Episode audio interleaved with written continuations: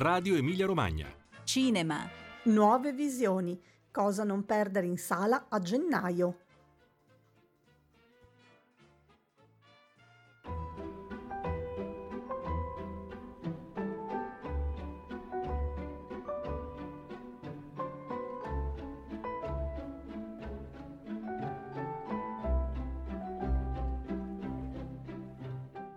Buongiorno e ben ritrovati all'ascolto di Nuove Visioni. Insieme a me sempre Luca Baroncini, critico di Cinema in Sala, Gli Spietati e Cenerentola. Buongiorno Luca e ben ritrovato in questa edizione natalizia. Buongiorno a voi e ben ritrovati. Intanto buone feste. Allora, parliamo proprio di box office di Natale, è un periodo un po' particolare, lo sappiamo tutti, tu eh, sei esperto anche di questo ramo del cinema, facci un po' il quadro della situazione. Dunque, per quello che riguarda purtroppo proprio il giorno di Natale, eh, parliamo di un Natale rosso sangue, nel senso che gli incassi hanno avuto un calo intorno al 70%. Un po' è sicuramente il dilagare della pandemia che non rassicura, quindi questa variante Omicron ci mette tutti a disagio in tanti campi. Un po' il cinema secondo me è stato particolarmente bastonato perché eh, alla vigilia di Natale praticamente sono state stabilite con il nuovo decreto delle norme che hanno eh, limitato e imposto delle restrizioni. A me è sembrato tutto sommato un buon compromesso, però in realtà, eh, come spesso è accaduto in questi due anni, il cinema è sempre sempre stato considerato un po' eh, quello da bastonare rispetto ad altre realtà, quindi ehm, imposizione delle mascherine FFP2 e il divieto di mangiare in sala. Eh, ripeto, se queste norme fossero state stabilite magari a inizio dicembre o a metà dicembre, dando comunque il tempo di assimilarle, probabilmente non ci sarebbe stato uno scossone così forte come invece quello che si è verificato nel giorno di Natale, con questo calo di presenze pari circa al 70%. Poi a livello di, di film abbiamo Spider-Man che è l'assopiglio tutto del periodo, nell'arco di dieci giorni in tutto il mondo ha raggiunto il miliardo di dollari di incasso, cifra da capogiro anche in periodi normali, per di più veramente una roba pazzesca e anche in Italia ha già superato i 17 milioni di euro, quindi insomma parliamo proprio di un fenomeno. Dietro di lui però diciamo pure che c'è abbastanza il vuoto.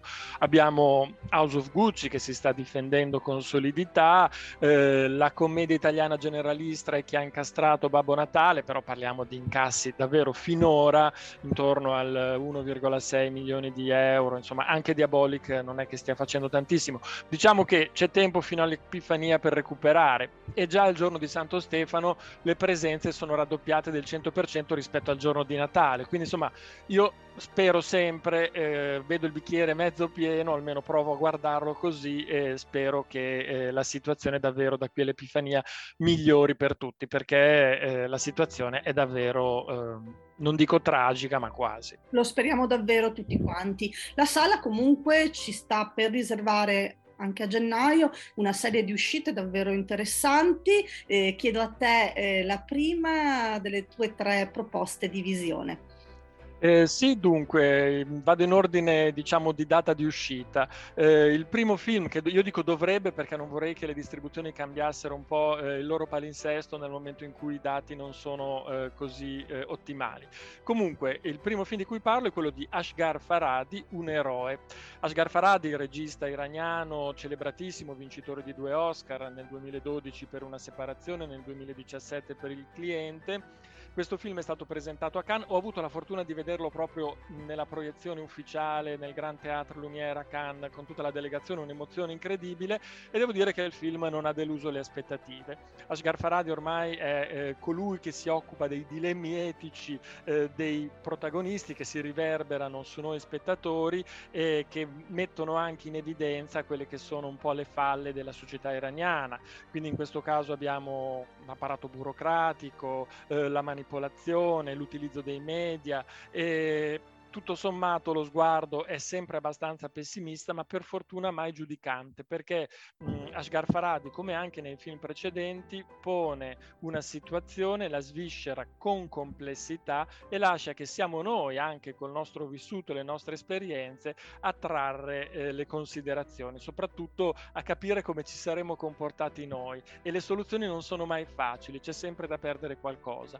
In questo caso il protagonista è un uomo che ha contratto un debito che non può onorare, siamo in Iran, va in carcere per tre anni, lui è separato dalla moglie che gli ha lasciato la custodia del figlio, spera di costruirsi una nuova vita con la fidanzata nuova, la quale trova eh, per caso una borsa con dentro dell'oro.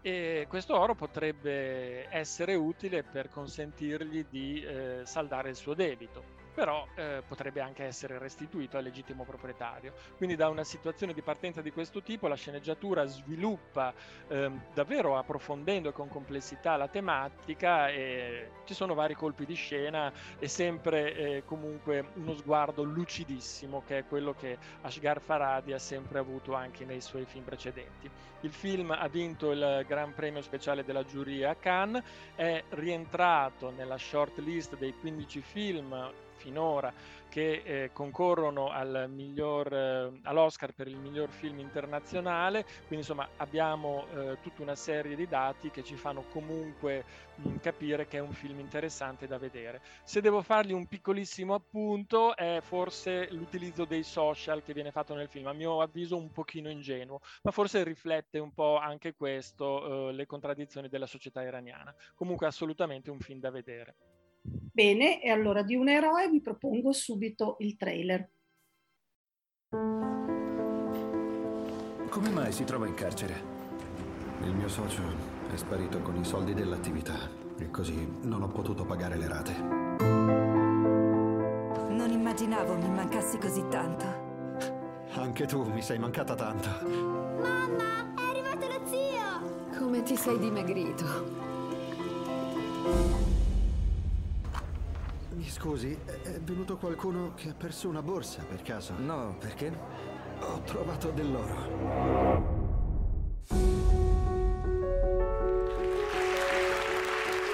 Lei non è quello che hanno fatto vedere nel TG regionale? Sì. Nel quartiere non si parla d'altro. Almeno dieci persone mi hanno fermato per dirmi che sono orgogliose di te. Non fare cose che possono rovinare la reputazione della famiglia. Cosa ho fatto? Dove hai preso quella borsa con la cinta rotta? Dimmi chiaramente che sono un ladro. La prova è che tutta la vita ha sempre mentito a tutti. Mio padre non, non dice bugie.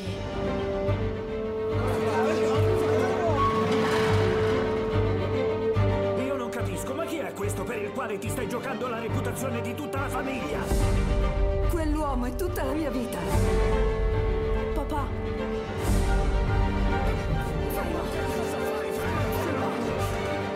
Perché hai fatto questo? Che vuoi? Che cosa ho fatto?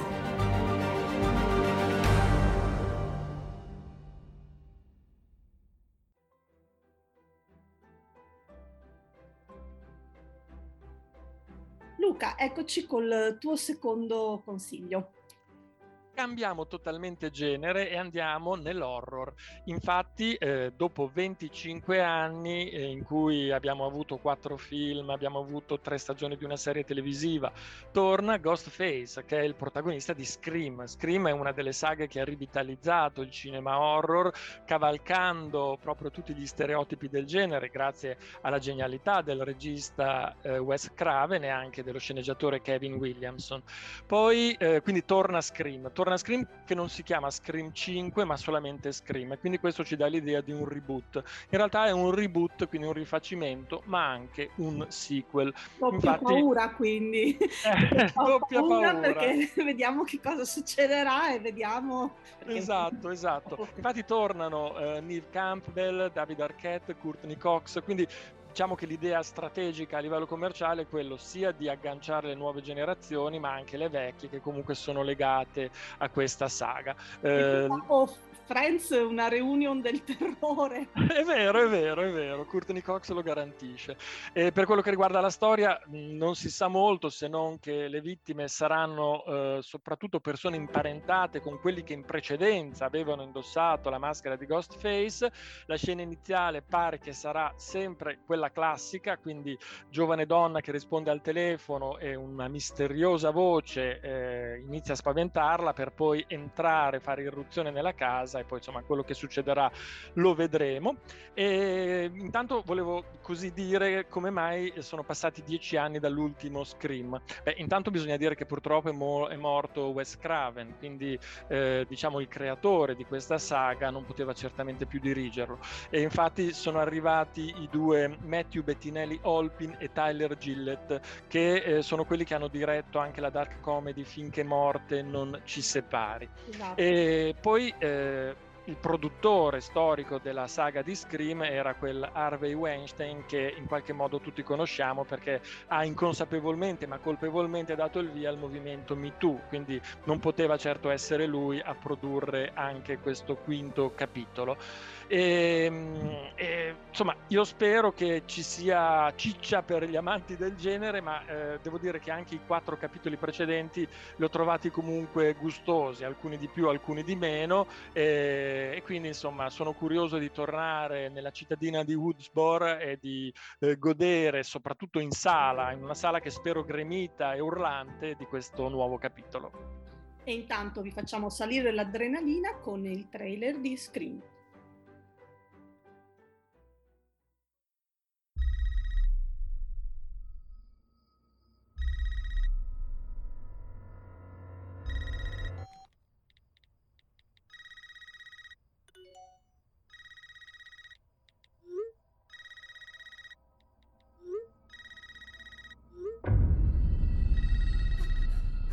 Non sei divertente, Amber! Ti andrebbe di fare un gioco, Tara.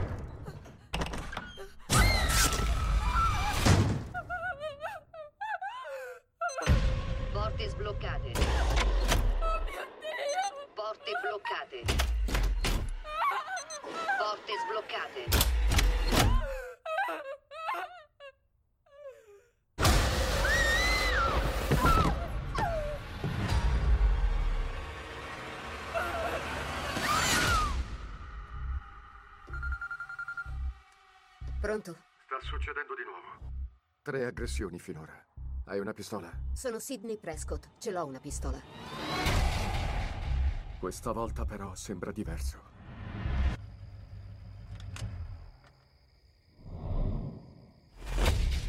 Samantha, io sono... So chi è lei. Ci sono già passata.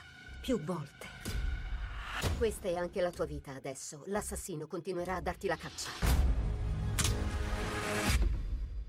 Pronta? Per questo? Mai. Fermati, aspetta, aspetta! Ci sono delle regole per riuscire a sopravvivere. Le vittime erano imparentate con gli assassini originali. Qualunque sia il suo legame con noi, ci ha fatti venire qui. E sarò tranquilla solo quando sarà sottoterra.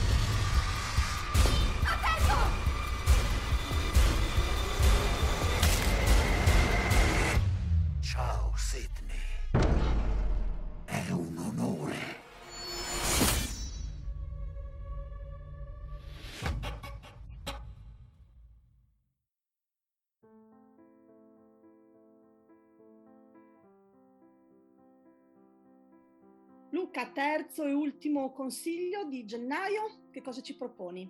Torniamo eh, a Cannes e torniamo a eh, un film che si è distinto pur non vincendo premi nella Kermesse francese. Parlo dell'ultima opera di François Ozon, È andato tutto bene.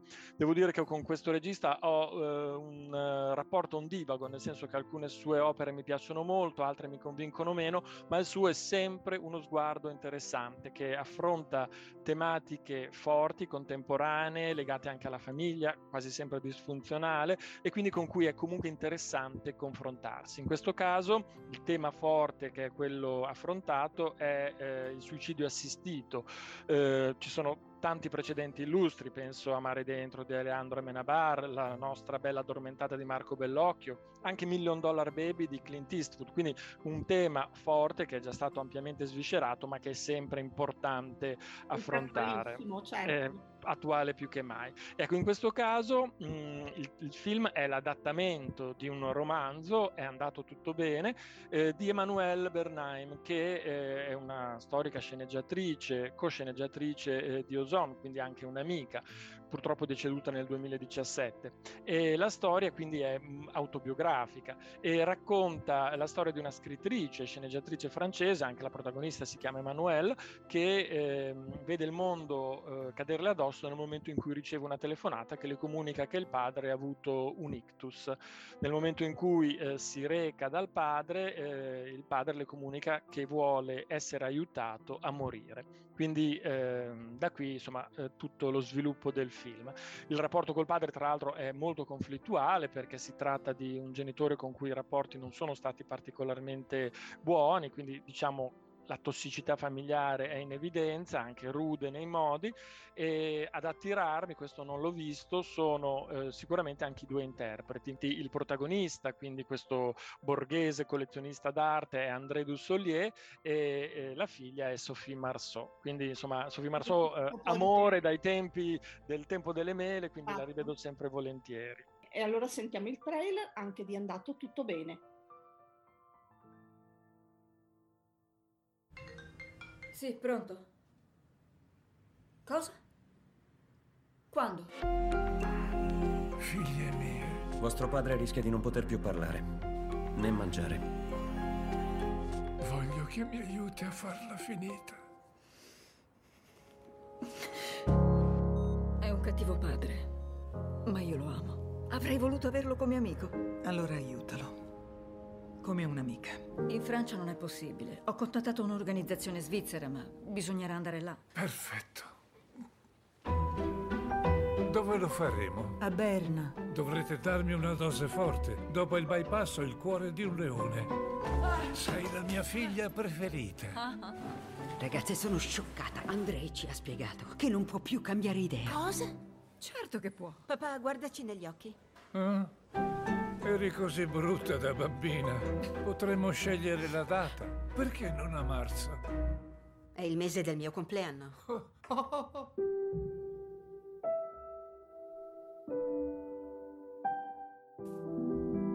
Mamma, perché non hai mai lasciato papà con tutto quello che ti ha fatto passare? Ah, mi fa sentire bene. Ma sei congelata! Ah, però mi sento viva! Ti rendi conto di quello che stiamo facendo per lui? Niente piagnistei.